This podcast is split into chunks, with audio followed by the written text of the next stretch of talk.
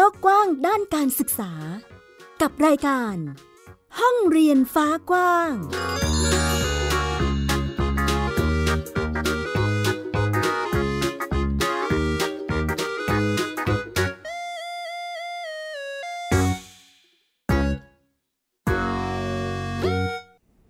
วัสดีค่ะ ต้อนรับคุณผู้ฟังทุกท่านเข้าสู่รายการห้องเรียนฟ้ากว้างนะคะ กลับมาพบกับมิวอัยดาสนศรีที่นี่เช่นเคยไทย PBS Podcast ค่ะ อัปเดตเรื่องราวด้านการศึกษาให้ได้รับฟังกันในมิติต่างๆ ไม่ว่าจะเป็นเรื่องของนโยบายการศึกษา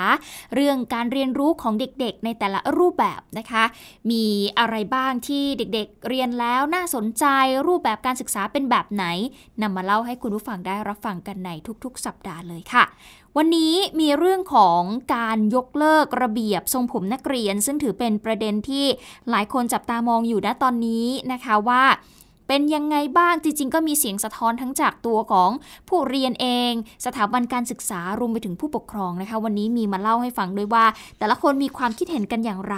และนอกจากนี้ก็มีการเรียนรู้ในรูปแบบต่างๆ ไม่ว่าจะเป็นการเรียนรู้ด้านธรณีวิทยาที่วิทยาลัยเชียงใหม่ การเรียนรู้วัฒนธรรมเกาหลีที่ มีวันปีใหม่ของเกาหลีเนี่ยมาเป็นสื่อการเรียนการสอนให้ได้รู้วัฒนธรรมของคนที่ประเทศนั้นว่าเป็นอย่างไรนะคะ ส่วนเรื่องราวจะมีอะไรบ้างนั้นไปติดตามกันค่ะ ไทย PBS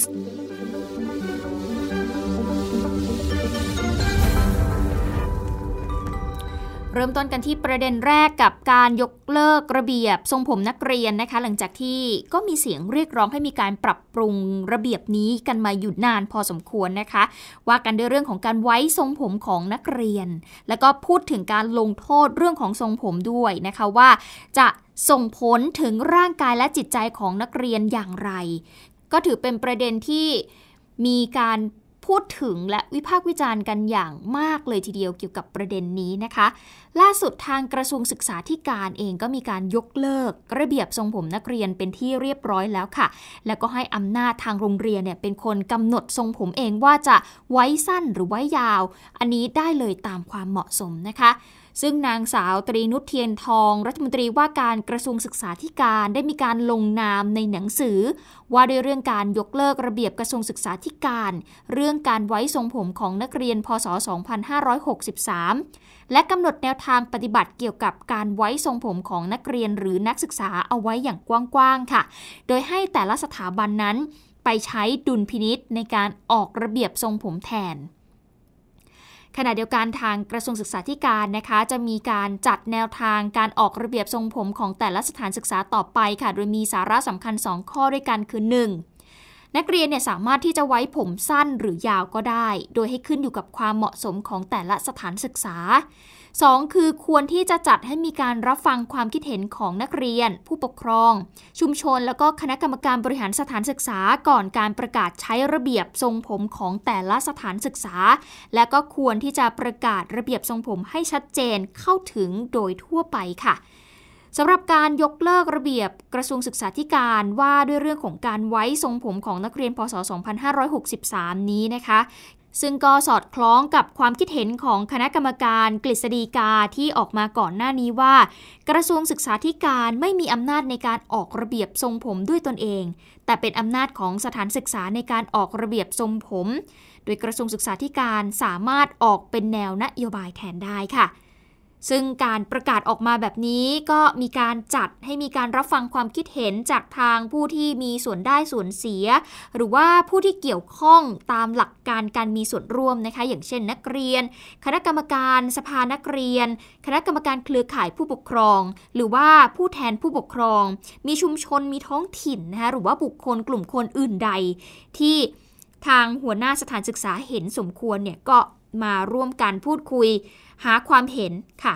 ขณะเดียวกัน แต่ละโรงเรียนเองหลังจากที่มีการประกาศแนวนโยบายออกมาแบบนี้ มีเสียงหรือว่ามีความคิดเห็นกันอย่างไรนะคะอย่างเช่น ทางด้านผู้อำนวยการของโรงเรียนเทศบาล 3 วัดท่ามะปรางที่จังหวัดพิษณุโลกเนี่ยก็บอกว่ากรณีกระทรวงศึกษาธิการยกเลิกทรงผมนักเรียน แล้วก็ให้แต่ละโรงเรียนเนี่ยไปกำกับดูแลหรือว่าไปกำหนดเองเนี่ยนะคะ เรื่องนี้ไม่ได้ถือเป็นสาระสำคัญของการจัดการเรียนการสอนของทางโรงเรียน เพราะว่ามีแนวทางในการปฏิบัติ ซึ่งทำมาเป็นปกติอยู่แล้วเดี๋ยวเราไปฟังเสียงของคุณธัญมัยเดชมาค่ะ ผู้อำนวยการโรงเรียนเทศบาล 3 วัดท่ามะปรางที่จังหวัดพิษณุโลกเราก็มองว่าเด็กๆก็ยังต้องคงความน่ารัก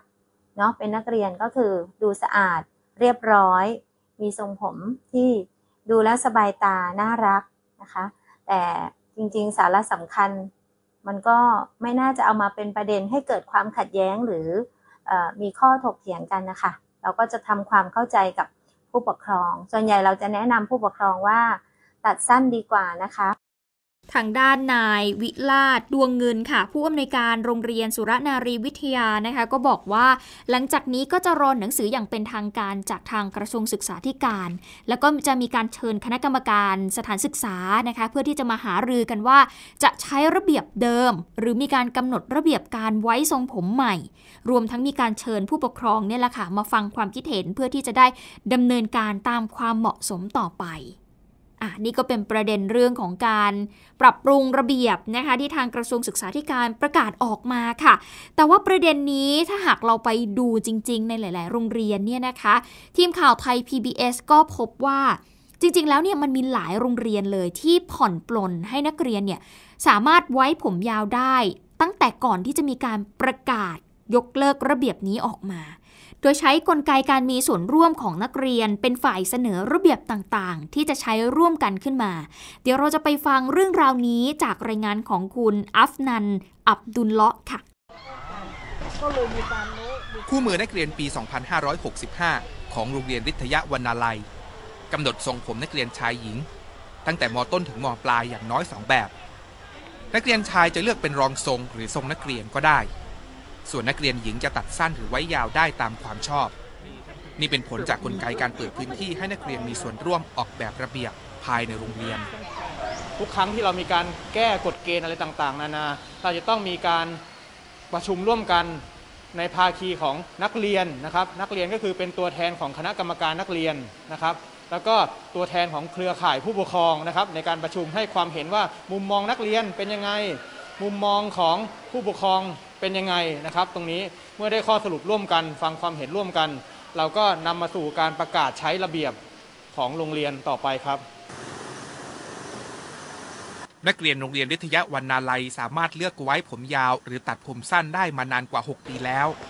ก่อนระเบียบว่าด้วยเรื่องทรงผมของกระทรวงศึกษาธิการปี 2563 จะประกาศยกเลิก ไม่ใช่เพราะถูกกดดันจากข้อเรียกร้องของนักเรียน แต่เพราะต้องการปรับปรุงระเบียบของโรงเรียนให้เป็นปัจจุบันทันยุคสมัย และให้ความสำคัญกับประโยชน์ของผู้เรียนเป็นหลัก ถ้าเป็นย้อนไปเมื่อก่อนนะคะ เมื่อ 6-7 ปีที่แล้วเมื่อกี้ที่เราได้พูดถึงเนี่ยค่ะเราอะจะใช้ในว่าเป็นข้อดีในการดูแลนักเรียนว่า ถ้านักเรียนเราดูแล้วเเห็นรูปลักษณ์รูปกาย ผมสั้นอันนี้คือเป็นนักเรียนมอต้น ผมยาวนี่คือนักเรียนมปลายนั่นคือในเรื่องของการดูแลความปลอดภัยของนักเรียนนะคะ แต่มาณปัจจุบันนี้นะคะ เราจะเปิดโอกาสให้นักเรียนเนี่ยที่เขามีเสรี มีอิสรภาพในการเลือกได้ว่าเขาอะต้องการเลือกไว้ทรงผมแบบใด โดยที่อยู่ภายใต้กรอบหรือกฎระเบียบที่เราวางไว้ การประชุมเพื่อลงมติระเบียบในโรงเรียน นักเรียนมีสิทธิ์ยกมือเห็นด้วยหรือไม่เห็นด้วย และเสนอเหตุผลต่อฝ่ายบริหาร เช่นเดียวกับตัวแทนผู้ปกครอง ประธานนักเรียนบอกว่าการเปิดพื้นที่ให้นักเรียนมีโอกาสกำหนดเงื่อนไขในโรงเรียน จะทำให้ทุกฝ่ายยอมรับกติการ่วมกันได้ ขณะที่ทรงผม แม้จะไม่มีผลต่อการเรียน แต่การผ่อนผันระเบียบไม่ตึงเกินไป ก็สร้างบรรยากาศที่ผ่อนคลายมากขึ้น หนูคิดว่ามันเป็นสิทธิ์ของแต่ละคนค่ะสำหรับคนที่ไว้ผมยาวเพราะว่าเขาชอบในการไว้ผมยาว สำหรับคนที่ไว้ผมสั้นนะคะก็คือเขาชอบที่จะไว้ผมสั้นเพราะว่ากฎระเบียบของโรงเรียนนะคะเขาอนุอนุญาตให้เราจะไว้ผมยาวก็ได้สั้นก็ได้ แต่แค่มันมีมาตรฐานนะคะอย่างถ้าเราไว้ผมยาวก็จะยาวไม่เกินประมาณนี้นะ ถ้าเราไว้ผมสั้นก็จะยาวไม่เกินประมาณนี้นะ มันเป็นความต้องการของนักเรียนแต่ละคนนะคะซึ่งอันนี้ก็แล้วแต่นักเรียนเลยค่ะ มันอาจจะส่งผลในเรื่องของการเรียน ในตอนที่แบบว่าเราไม่ต้องระแวงว่าผมเราจะสั้นจนเกินไป หรือมันจะยาวจนเกินไปหรือยังไงคะเราจะรู้สึกมีความมั่นใจมากขึ้น อาจจะทำให้เรียนดีขึ้น เพราะไม่ต้องระแวง แต่ก็ไม่ได้หมายความว่ามันจะเรียนดีขึ้นเพียงเพราะทรงผมค่ะ บัวผูกผมนักเรียนหญิง แต่ละสีจะบ่งบอกถึงระดับชั้น นอกจากจะดูแลง่าย นี่เป็นข้อกำหนดสำหรับคนที่ไว้ผมยาว ทุกคนต้องปฏิบัติ สะท้อนให้เห็นว่าแม้โรงเรียนจะผ่อนปรนระเบียบเรื่องทรงผม ให้ไว้ยาวได้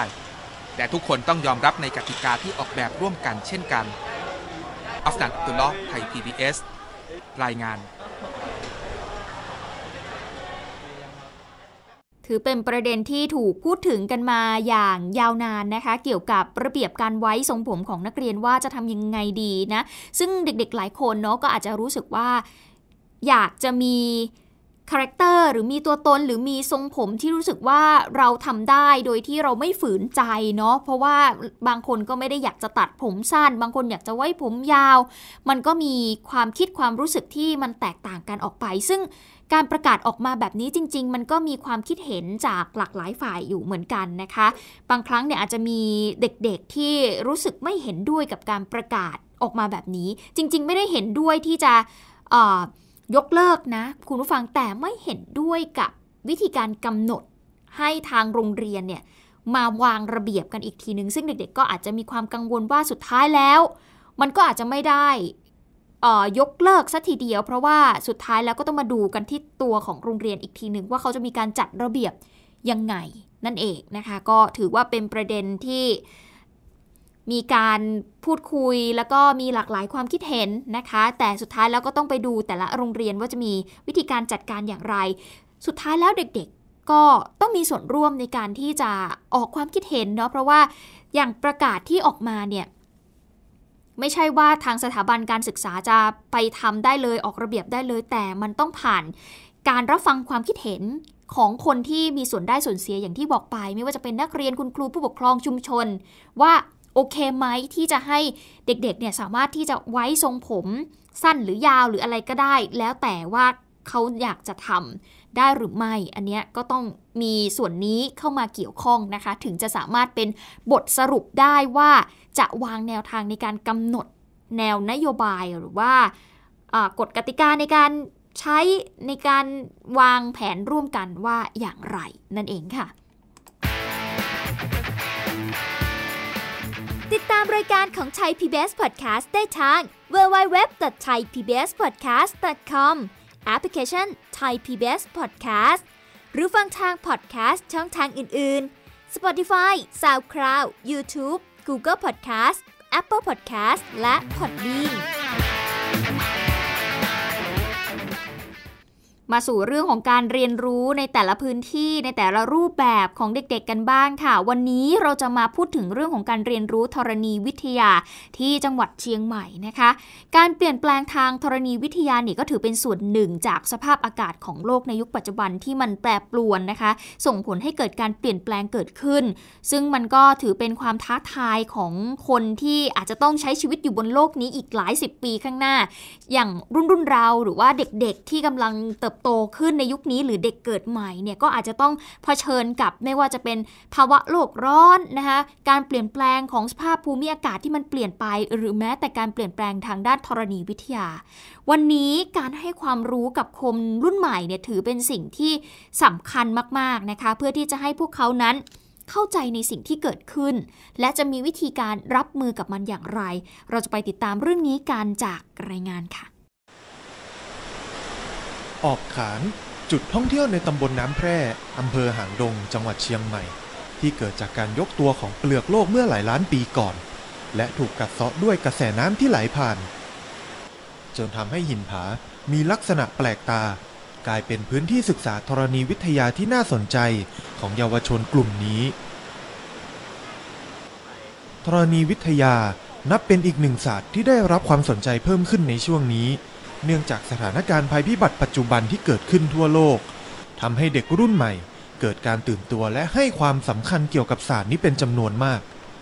จึงเป็นที่มาของค่ายจูเนียร์เจโอโลจิสที่จัดโดยคณะวิทยาศาสตร์ สาขาธรณีวิทยา มหาวิทยาลัยเชียงใหม่ ร่วมกับภาคเอกชน มีเด็กเยาวชนเข้าร่วมจากทั่วประเทศไทย สิ่งแวดล้อมผมคิดว่าเนี่ยในในขณะเนี้ยครับพี่มันมีปัญหามากมายเลยครับ ในต่างประเทศโซนยุโรปเจอขึ้นความร้อนนะครับ ทางอเมริกาก็เจอขึ้นความร้อนเหมือนกันที่ทำให้ฆ่าชีวิตผู้คนไปมากเลยละครับพี่ อืมครับแล้วก็มีเหตุการณ์น้ำท่วมหลาย ๆ อย่างที่เขาไม่ได้ก่อด้วยซ้ำแต่ว่าเขาต้องได้รับผลกระทบจากตรงนี้ครับ เบื้องต้นเนี่ยเราก็จะให้น้องเนี่ยเรียนรู้เกี่ยวกับวัสดุทางธรณี ความเป็นมาของธรณีพวกหินดินแร่เพื่อที่จะนำมาใช้ในการออกภาคสนามของวันนี้ค่ะ แล้วก็กิจกรรมต่อมาก็จะเป็นกิจกรรมการออกภาคสนาม คือ อันนี้เราจะเน้นการมาสัมผัสพื้นที่จริง ๆ เรียนรู้กับธรรมชาติจริง ๆ แล้วก็ก็จะมีกิจกรรมการอนุรักษ์พลังงาน อันนี้เราจะแบบปูพื้นฐานให้เด็กมีความตระหนักคิดถึงการอนุรักษ์พลังงาน แล้วก็การใช้พลังงานค่ะ การศึกษาธรณีวิทยาในช่วงระดับชั้นมัธยมศึกษานั้น ส่วนมากเกิดขึ้นภายในห้องเรียนเพียงแค่ช่วงเวลาสั้นๆ โรงเรียนบางแห่งมีเพียงหินให้นักเรียนได้ศึกษา ขาดการลงพื้นที่จริง ซึ่งออกขานถือเป็นแหล่งกรณีศึกษาการยกตัวของแผ่นเปลือกโลกได้เป็นอย่างดี อาจจะเป็นเพราะว่าในการเรียนการสอนนะครับในระดับประถมมัธยมอะไรของเราเนี่ยนะครับ เราไม่มีสาขาวิชานี้ อย่างชัดเจนหรือว่าอย่างเข้มข้นนะครับ มันอาจจะทำให้เราไม่เข้าใจเยาวชนของเราอะนักเรียนของเราอาจจะมีความเข้าใจในการอยู่ของเขากับธรรมชาติทางกายภาพเหล่านี้นะครับ ไม่ชัดเจนหรืออาจจะไม่ได้มองเห็นเลยอย่างนี้นะครับ ก็คิดว่าค่ายนี้จะช่วยให้เขาได้ได้ได้มองเห็นภาพ การอยู่ในธรรมชาติของเขาได้ชัดเจนขึ้นนะ ภาคสาขาวิชาธรณีวิทยาในประเทศไทยนั้น มีการเปิดสอนเพียง 6 มหาวิทยาลัยในไทย นับเป็นศาสตร์ที่ต้องมีองค์ความรู้ และความเข้าใจเป็นอย่างมาก เพื่อใช้ต่อยอดการพัฒนาโครงสร้างเศรษฐกิจของประเทศ ทั้งเรื่องของการคมนาคม เขื่อนกักเก็บน้ำโรงผลิตกระแสไฟฟ้า การสำรวจหาแหล่งน้ำมันปิโตรเลียม ทั้งหมดนี้ล้วนแล้วแต่มีความสำคัญ และต้องเร่งสร้างองค์ความรู้ให้เด็ก และเยาวชนเข้าใจในภาคทฤษฎี และภาคปฏิบัติเกี่ยวกับธรณีวิทยา เพื่อให้เด็กได้เกิดการจุดประกายองค์ความรู้ ไปใช้พัฒนาประเทศในอนาคตต่อไป วีรพัฒน์ยาตรา ไทย PBS รายงาน มาต่อกันที่การเรียนรู้ด้านวัฒนธรรมกันบ้าง วันนี้เราขอพูดถึงการเรียนรู้วัฒนธรรมเกาหลี ซึ่งจริง ๆ แล้วโอ้โหคุณผู้ฟังขาเราต้องบอกจริง ๆ ว่าวัฒนธรรมเกาหลีเนี่ยเข้ามามีบทบาทกับประเทศไทยของเราค่อนข้างมากพอสมควรนะคะไม่ว่าจะเป็นวงการเคป๊อปซีรีส์เกาหลีนะคะหรือแม้แต่อาหารเกาหลีที่ทุกวันนี้โอ้โหมีขายแบบทั่วไป แล้วก็สามารถหารับประทานได้ง่ายมากยิ่งขึ้น จะเห็นได้ว่าวัฒนธรรม หรือว่าวิถีชีวิตของเกาหลีเนี่ยเข้ามาทำให้เรานั้นรู้จักวัฒนธรรมเขามากขึ้น และเราเองก็ซึมซับวัฒนธรรมของเขาไปค่อนข้างเยอะพอสมควรค่ะซึ่งต้องเล่าให้ฟังก่อนค่ะ คุณผู้ฟังว่ามีกิจกรรมที่น่าสนใจอีกหนึ่งกิจกรรมที่จัดไปเมื่อสัปดาห์ที่ผ่านมานะคะ ซึ่งเป็นวันปีใหม่ของประเทศเกาหลีที่เรียกกันว่าซอนลันนะคะ ซึ่งทางศูนย์วัฒนธรรมเกาหลี ก็มีการจัดกิจกรรมส่งท้ายวันปีใหม่ เปิดให้นักเรียนนักศึกษาได้เข้ามาเรียนรู้วัฒนธรรมในวันปีใหม่ทางจันทคติของเกาหลีค่ะ ซึ่งภายในงานก็มีกิจกรรมมากมายนะคะ ซึ่งหนึ่งในกิจกรรมนั้นก็คือการตีแป้งต๊อกนั่นเอง เพื่อนำมาทำต๊อกกุก นะคะหรือว่าซุปต๊อก อาหารที่ชาวเกาหลีนิยมทำกินกันในวันปีใหม่ค่ะ ซึ่งแป้งต๊อกทรงกลมก็จะเปรียบเหมือนกับดวงอาทิตย์นะคะ เป็นตัวแทนของการเริ่มต้นปีใหม่ แล้วก็ยังคล้ายกับเหรียญที่ทดแทนความร่ำรวยด้วย แต่นอกจากเรื่องของอาหารแล้วก็ยังมีการจำลองพิธีไหว้ญาติผู้ใหญ่ หรือที่เรียกกันว่า เซแบนะคะที่เด็กๆจะทำความเคารพผู้ที่อาวุโสกว่า แล้วก็ขอพร ให้มีความสุขและสุขภาพแข็งแรง ซึ่งถือเป็นธรรมเนียมที่คนเกาหลีต้องทำกันในวันปีใหม่นี้นะคะ ซึ่งจะตรงกับวันที่ 22 มกราคม ก็ถือเป็นโอกาสให้นักเรียนนักศึกษาของไทยเราเนี่ยไปเรียนรู้วัฒนธรรมของเกาหลี เพื่อที่จะนำไปต่อยอดในการเรียนนั่นเองค่ะ เดี๋ยวเราไปฟังเสียงของเอกอัครราชทูตสาธารณรัฐ เกาหลีประจำประเทศไทยนะคะคุณมุนซึงฮยอน และก็นักศึกษาชั้นปีที่ 1 คณะมนุษยศาสตร์ สาขาวิชาภาษาเกาหลี มหาวิทยาลัยหอการค้าไทยเกี่ยวกับการทำกิจกรรมในวันนี้ค่ะ Today is a New Year Day uh, for Korean people by the lunar calendar. So this is one of the, the most uh, famous, most celebrated. Uh, เขาจะกินบ่อยในทุกเทศกาลถ้าวันปีใหม่เขาก็จะทำต๊อกปุกเป็น วันขึ้นปีใหม่ของประเทศเขา เป็นวัฒนธรรมของประเทศเขาอะแต่ถ้าเป็นสมัยนี้เขาก็จะทำด้วยแป้งสำเร็จรูปไม่ใช้การตีแล้วค่ะอันนี้น่าจะเป็นแต่ว่าถ้าการตีก็เป็นจะวัฒนธรรม วัฒนธรรมแบบสมัยก่อนค่ะ ได้รู้เอ่อวัฒนธรรมเกาหลีที่แบบบางอย่างเราก็ยังไม่รู้อะไรอะ ใช่ค่ะ ที่นี่ก็จัดหลายงานที่เรายังไม่เคยรู้จักเกี่ยวกับประเทศเกาหลี วันซอนลันนะคะยังเป็นวันสำคัญที่ คนเกาหลีเนี่ยจะได้กลับบ้านไปใช้เวลาอยู่กับครอบครัวนะคะ เพราะว่าเป็นเทศกาลที่มีวันหยุดต่อเนื่อง 3 วัน ซึ่งก็คล้ายๆ กับปีใหม่ไทยนะคะ แม้ว่าในยุคสมัยที่เปลี่ยนไปแบบนี้ แต่ชาวเกาหลีส่วนใหญ่ก็ยังคงรักษาธรรมเนียมปฏิบัติแบบเดิมกันอยู่ จะเห็นได้ง่าย ๆ จากวง K-POP ค่ะที่ศิลปินเองก็ต่างออกมาโพสต์รูปการใส่ชุดฮันบก เฉลิมฉลองปีใหม่กันหลายคนเลยทีเดียวนะคะ นี่ก็ถือเป็นอีกหนึ่งกิจกรรมที่ให้เด็กๆ นั้นเขาได้เรียนรู้วัฒนธรรมจากต่างประเทศอย่างเกาหลีใต้เนี่ยแหละค่ะ ที่โอ้หลายคนชื่นชอบเนาะแล้วก็อยากจะเรียนรู้ เชื่อไหมคุณผู้ฟังว่าทุกวันนี้เด็กๆอะเขาไปเรียนภาษาเกาหลีกันเยอะมากเลยนะ แล้วก็มีเรียนเอกเกาหลีหรืออะไรอย่างเงี้ยซึ่งถือเป็นอีกหนึ่งสาขาวิชาที่เมื่อก่อนอาจจะไม่เคยได้รับความนิยม แต่ปัจจุบันนี้เนี่ยมีคนไปเรียนเยอะมาก ส่วนหนึ่งนะส่วนหนึ่ง เกิดมาจากความชอบเนี่ยแหละค่ะ ได้รับซึมซับวัฒนธรรมเกาหลีไม่ว่าจะเป็นการดูซีรีส์นะคะการเอ่อเสพสื่ออย่างเช่นเคป๊อปต่างๆ ศิลปินเกาหลีอะไรเงี้ยก็เป็นแรงบันดาลใจทำให้เด็กๆ ยุคใหม่เนี่ยเขาไปเรียนภาษาเกาหลีหรือ เรียนในสาขาวิชาที่เกี่ยวกับเกาหลีโดยตรงเลย ซึ่ง ก็ถือเป็นโอกาสดีนะคะ ที่จะขยายโอกาสในการทำงานออกไปได้อีกแบบหลายแขนงเลยนะ ที่เด็กๆ อาจจะไปโกอินเตอร์ไปทำงานใน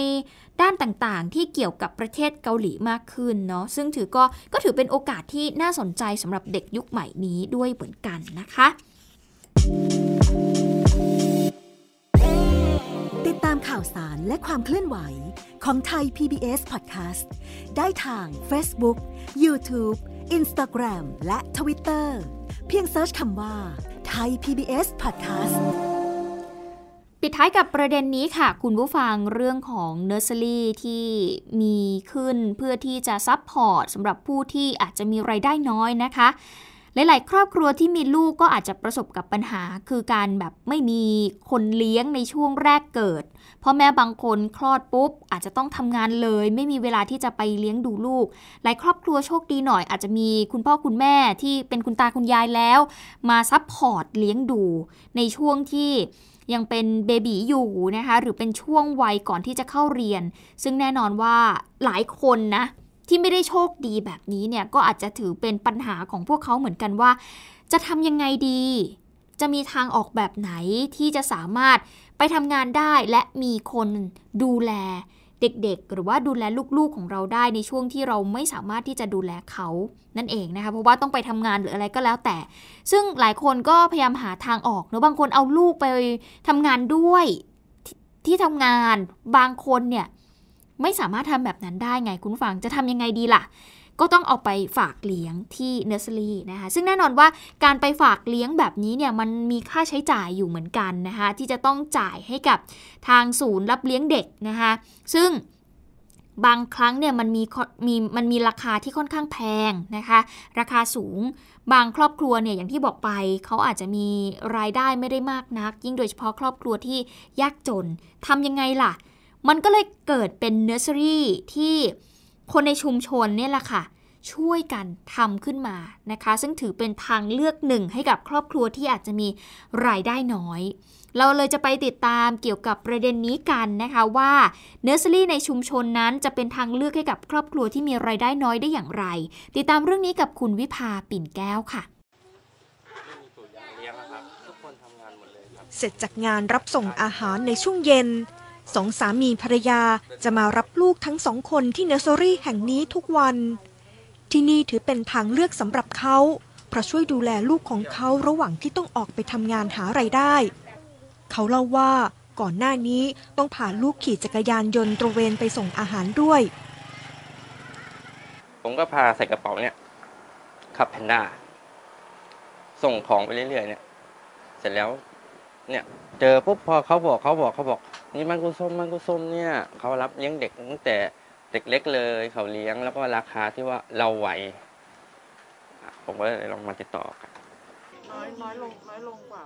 เช่นเดียวกับอีกหลายครอบครัวทำงานหาเช้ากินค่ำมีไรายได้ไม่มาก ไม่มีคนช่วยดูแลลูกที่ยังเล็ก เลือกนำลูกมาฝากเลี้ยงที่นี่ เชื่อว่าอย่างน้อยก็ปลอดภัยกว่าพาลูกไปทำงานด้วย ค้าขายอะค่ะ ก็เลยไอ้นี่ ก็เลยแบบว่าไม่มีใครดูดูแลเขา แล้วก็ของเราบ้านเราค้าขายแล้วก็อยู่ติดถนนด้วย เวลาเขาเขาเดินได้เขาจะเดินเดินเล่นตาม อันนี้ใครคุยกับเขาด้วยก็จะแบบก็จะไปคุยกับเขาเราก็ต้องระวังเรื่องรถเรื่องลาเราก็จะยุ่งเรื่องขายของด้วยอะไรอย่างนี้ เราก็เลยไม่มีไม่ค่อยมีเวลาที่จะดูเขาซะเต็มที่แล้วเห็นว่าทำงานครับแล้วก็ ครอบครัวก็ทำงานกันหมดแล้วแล้วก็แล้วนี้ก็ได้มีเพื่อนๆด้วยครับเนอร์เซอรี่นี้รับเลี้ยงเด็กในชุมชนทรัพย์สินเก่า ซอยรามคำแหง 39 และชุมชนใกล้เคียง รับเลี้ยงตั้งแต่เด็กแรกเกิดจนถึง 3 ปี เก็บค่าเลี้ยงดูเพียงวันละ 50 บาท หรือใครจะเลือกจ่ายเป็นรายเดือน 1,000 บาทถึง 1,500 บาท ตามฐานะของผู้ปกครอง ครูส้มเจ้าของเนอร์เซอรี่แห่งนี้ คืออดีตครูโรงเรียนเอกชนผันตัวเองมาเปิดบ้าน รับเลี้ยงเด็กเล็กได้เกือบ 20 ปีแล้ว เพราะมองว่าจะช่วยแบ่งเบาปัญหาของคนในชุมชนได้แล้วก่อนครูเป็นครูสอนเด็กอนุบาลที่เป็นเอกชนนะคะแล้วทีนี้ปรากฏว่าเขาอะรับเลี้ยงเด็กเล็กเนาะแล้วเขาเลี้ยงแพงมากเลย ต่อเดือนเนี่ยเกือบสองหมื่น แล้วทีนี้คุณครูเลยบอกอุ้ยถ้าทำอย่างเงี้ยก็จะได้แต่ลูกคนที่มีสตังค์เนาะแล้วอย่างในชุมชนเนี้ยพอคุณครูเข้ามาอยู่ในชุมชนเมื่อสิบกว่าปีที่แล้วอะค่ะ มันไม่มีคนเลี้ยงเลยค่ะ แม้แต่ลูกครูเองอะก็หาที่เลี้ยงไม่ได้อะไรเงี้ยก็จะก็จะเหมือนกับว่า จะทำยังไงดีเนาะอะไรเงี้ย ก็เลยคิดกับแฟนนะคะว่าเออเราน่าจะมาเปิดเป็นบ้านรับเลี้ยงอะ่ะให้เด็กๆในชุมชนนี้ ก็เลยไปโรงเรียนโรงเรียนเกี่ยวกับหลักสูตรผู้ดูแลเด็กเล็กนะคะอ๋อผู้ชายคนนี้ใครกิจกรรมร้องเพลง ระบายสี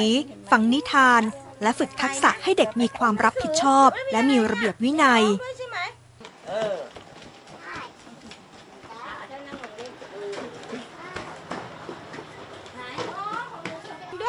คล้ายกับการเรียนการสอนของเนสเซอรี่ทั่วไป เป็นกิจกรรมที่ครูส้ม พยายามฝึกฝนให้เด็กมีความพร้อม ก่อนเข้าเรียนต่อในระดับชั้นอนุบาล ส่วนสถานที่ของเนสเซอรี่ถูกดัดแปลงจากชั้นล่างของบ้าน มีพื้นที่ไม่กว้างมาก ที่นอนที่กินและห้องน้ำอยู่จุดเดียวกันทั้งหมด อาจจะไม่สมบูรณ์เท่ากับเนสเซอรี่เอกชนที่อื่นๆ ก็จะทำอาหารให้เด็กทานด้วยอะไรเงี้ย คุณยายเมื่อก่อนเนี่ยทำเป็นหม้อใหญ่เลยให้เด็กๆเพราะเมื่อก่อนเด็กเยอะค่ะ เมื่อก่อนก่อนโควิดนี่มีประมาณ 30 คนนะที่นี่แหละมี 30 คนนอนกันเลี้ยงกันเป็นตับเลยค่ะ แล้วบ้านคุณจะไม่ได้รกมากขนาดนี้ เพราะว่าของเด็กยังไม่ค่อยเยอะ แล้วหลังๆมามีเข้าบริจาคหนังสือ เอามาไว้เป็นค่านมให้เด็กสำรองไว้สำหรับเด็กที่ไม่มี การทิ้งเด็กเล็กไว้ในชุมชน ฝากญาติพี่น้องเป็นหูเป็นตา หรือปล่อยให้ลูกวิ่งเล่นในที่พักคนงาน ระหว่างพ่อแม่ออกไปทำงานรับจ้าง เป็นที่มาของกรณีเด็กหาย เด็กถูกล่วงละเมิดจำนวนมากเนอร์เซอรี่ชุมชนสำหรับพ่อแม่ที่มีไรายได้ไม่มากนัก จึงเป็นที่พึ่งที่ทำให้พวกเขาเบาใจ มากกว่าจะปล่อยให้ลูกต้องอยู่ลำพัง แม้จะต้องพยายามหาเงินให้มากขึ้น เพื่อมาเป็นค่าใช้จ่ายในส่วนนี้ก็ตาม วิภากินแก้ว ไทย PBS รายงาน